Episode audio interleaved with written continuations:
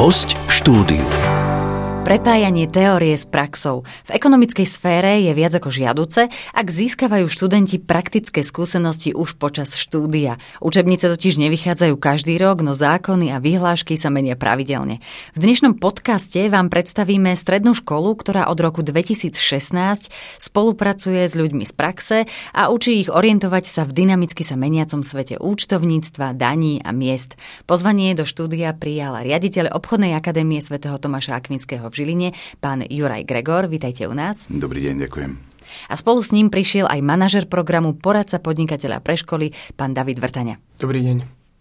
Poďme si najprv predstaviť e, vašu školu, vašu obchodnú akadémiu. E, čo by ste nám mohli o nej také všeobecné povedať, aby sme možno ju aj trošku odlišili od iných podobných škôl? Tak v prvom rade naša škola je e, katolícka škola, zriadovateľom je Žilinská dieceza. Existujeme už e, takmer 30 rokov a my sa vnímame skôr ako komunitná škola, to znamená, že kresťanské princípy prepájame vlastne s vyučovaním a s výukou samotnou. Spomínali ste, že je to katolická škola, ale neznamená to, že vstup iba pre katolíkov? Nie, nie. Sme otvorení. V podstate žiaci majú súhlasiť so spôsobom výchovy a vzdelávania, ale nie je to určené iba pre katolíkov. Čiže aj, povedzme, nepokrstený človek môže ísť na príjmačky a môže sa zaujímať o štúdium. Samozrejme na vašej škole.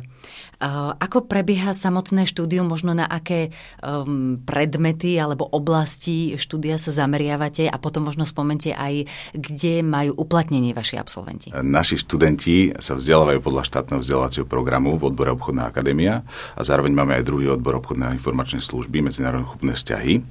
A tam majú teda e, čiastočne odlišné to štúdium. V podstate je to prepájanie naozaj odborných predmetov so všeobecnou vzdelávacími predmetmi a tá profilácia potom nastáva skôr v tom 3. a 4. ročníku, kedy tí žiaci si vyberajú e, to také smerovanie. No a samotní absolventi majú veľmi široké možnosti uplatnenia od firiem, od podnikateľov, od živností až po rôzne profesie. Máme dokonca lekárov, máme dokonca právnikov, takže je to veľmi rôznorodé. Poďme sa pozrieť trošku aj na uh, obdobie, ktoré tak teraz uh, nedávno skončilo, respektíve pretrváva a, a to je uh, pandémia koronavírusu, ktorá zasiahla školstvo, tak povedec, nepripravené.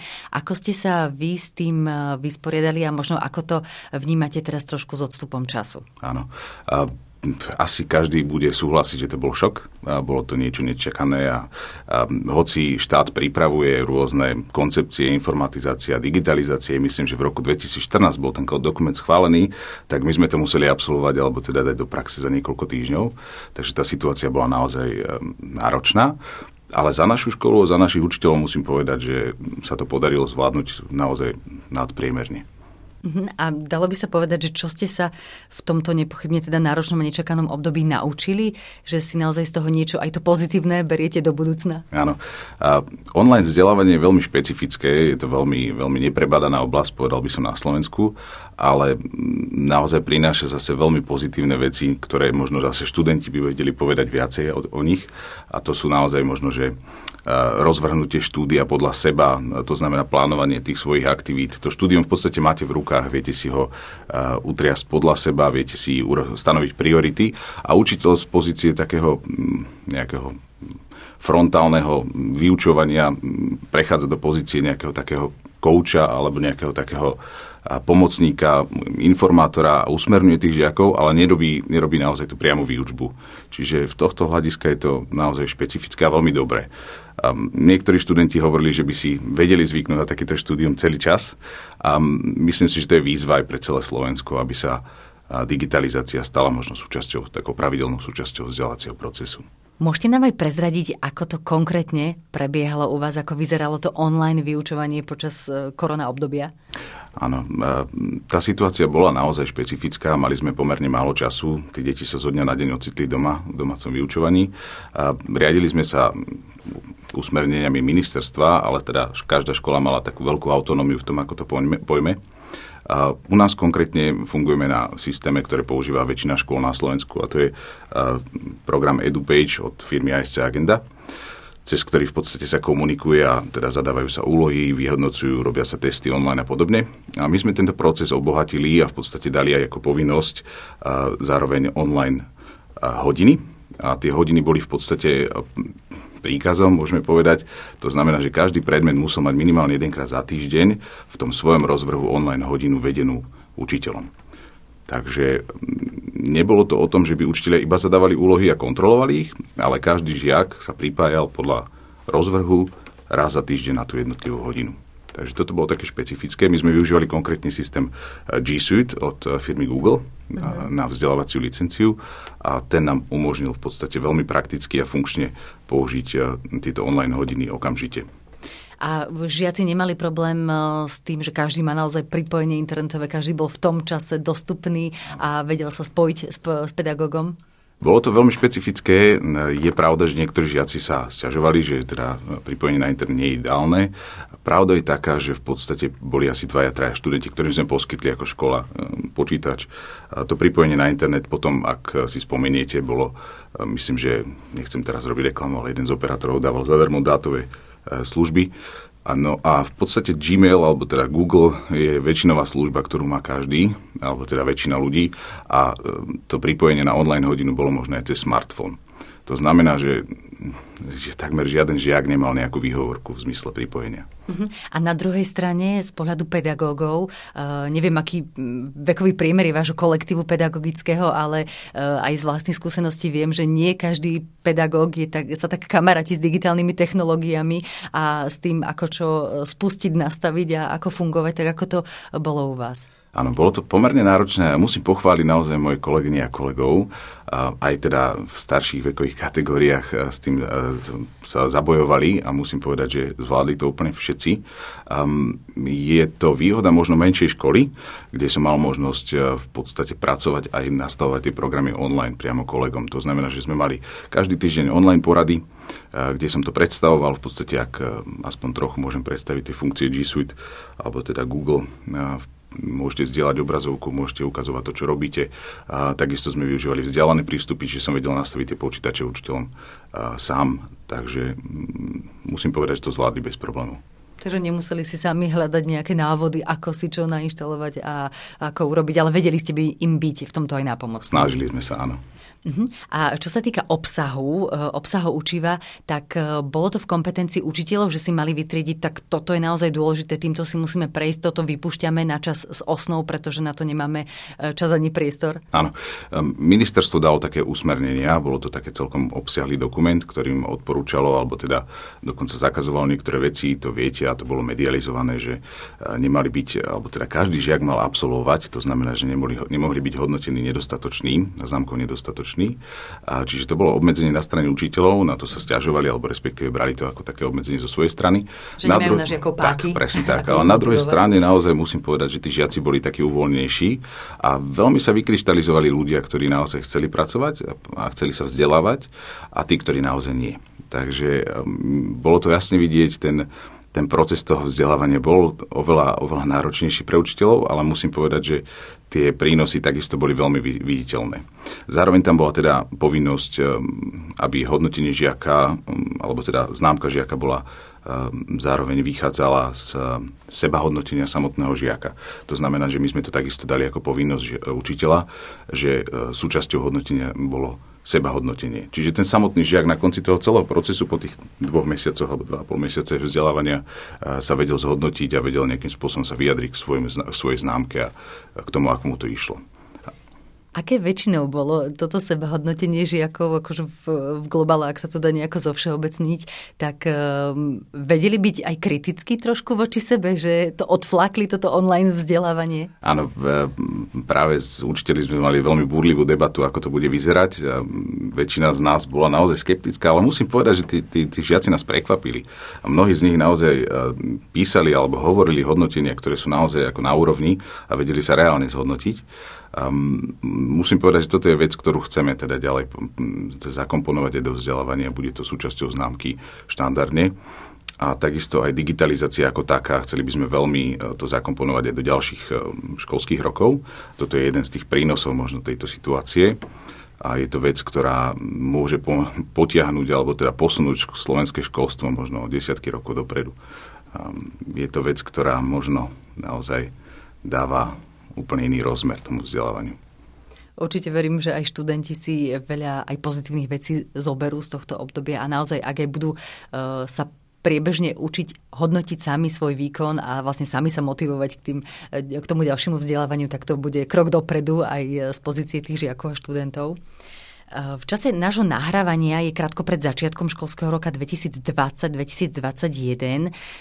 Prípravy na tento september boli asi trošku iné, ako bývali iné letá pred koronou. Áno. Um, asi takisto všetci budú vedieť medializované správy. V podstate školy sa riadia tzv. semaforovým systémom. To znamená, máme nejaké také oblasti, kedy škola je bez problémov, alebo potom sa prichádza do ďalších oranžovej alebo červenej fázy, kedy sú nejaké podozrenia na ochorenie COVID-19 a červená fáza znamená, že sú potvrdené ochorenia. A pre školu to znamená naozaj organizačne trochu prispôsobiť ten školský rok. Prvé dva týždne sa teda budú nosiť povinne rúška aj v triedách, aj mimo tried tried, čo bude teda komplikácia. Myslím si, že to bude dosť náročné pre žiakov aj pre učiteľov.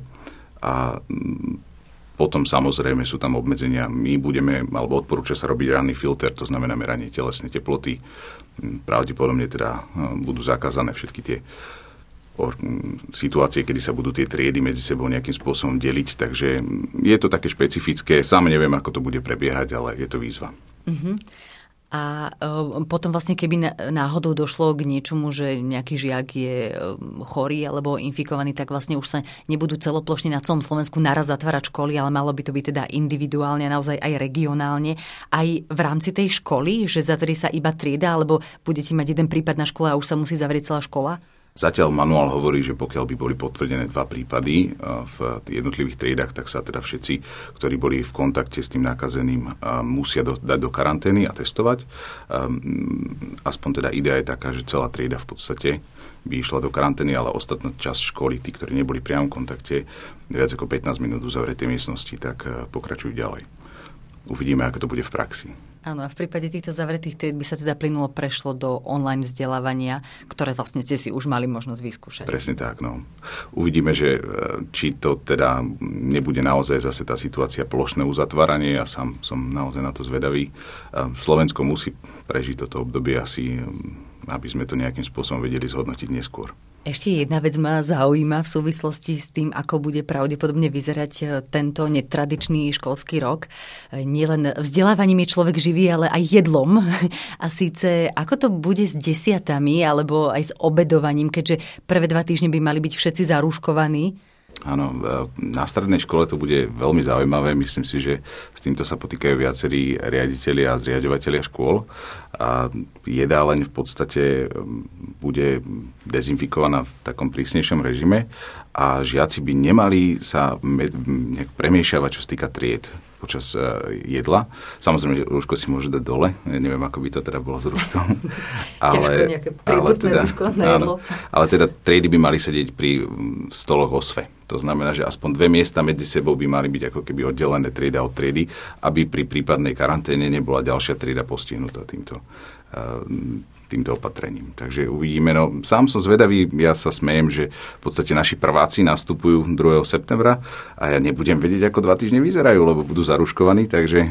Oni budem... tiež nebudú vedieť, vedieť, ktorý je ten riaditeľ. Áno, presne tak, takže je to, u učiteľov je to trošku špecifické, môžem použiť eh, štíty ochranné, mm-hmm. takže ako asi to budeme využívať, ale už ako to bude veselé, takže um, my budeme sa snažiť uprednostňovať výučbu vonku, v priestoroch v školy, alebo teda budeme sa snažiť nejakým spôsobom to uh, všetko uh, dostávať von a možno tam teda s uh, predpísanými odstupmi budem vedieť, ako vyzerajú. Už na, na začiatku som spomínala, že je veľká potreba prepájať vyučovanie, teda teóriu s praxou. Stredných škôl sa to, sa to týka asi najviac. Ako to teda máte u vás? Ako vyzerá praktická výuka na obchodnej akadémii? Na odbore obchodná akadémia žiaci absolvujú prax, odbornú prax. Je to v podstate predmet, ktorý sa nehodnotí známkou, ale teda hodnotí sa absolvoval. Prebieha teda štandardne v dvoch, dvoch týždňoch počas školského roka, či kontinuálne dva týždne v treťom ročníku a kontinuálne dva týždne v štvrtom ročníku vo vybraných firmách, s ktorými má škola teda dohodu a o poskytovaní odbornej praxe. Z našej strany sme to považovali za možno trošku nedostatočné, lebo to bolo jednorazová záležitosť.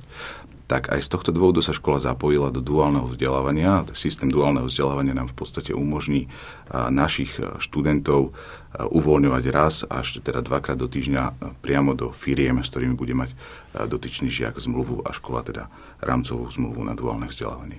A musí to byť teda tie firmy alebo spoločnosti, e, ktoré navrhne škola, alebo môže prísť povedzme aj nejaký aktívny žiak, ktorý si e, dohodne spoluprácu s firmou, s ktorou nemá možno zatiaľ ešte škola e, takúto oficiálnu spoluprácu, že môže aj žiak prísť s tým, že chcel by som praxovať tam a tam? Áno, je to úplne ideálny stav, ak by to bolo takto možné. Momentálne má škola dohodnuté 4 firmy a tá jedna trieda, ktorá je teda v systéme duálneho vzdelávania, môže v podstate, všetci žiaci sa môžu zúčastňovať takéto praxe, ale teda naozaj závisí to od firiem, v podstate ide o splnenie niektorých náležitostí, ktoré sa riešia s Republikou úniou zamestnávateľov, ktorá to má na starosti, a so štátnym inštitútom odborného vzdelávania.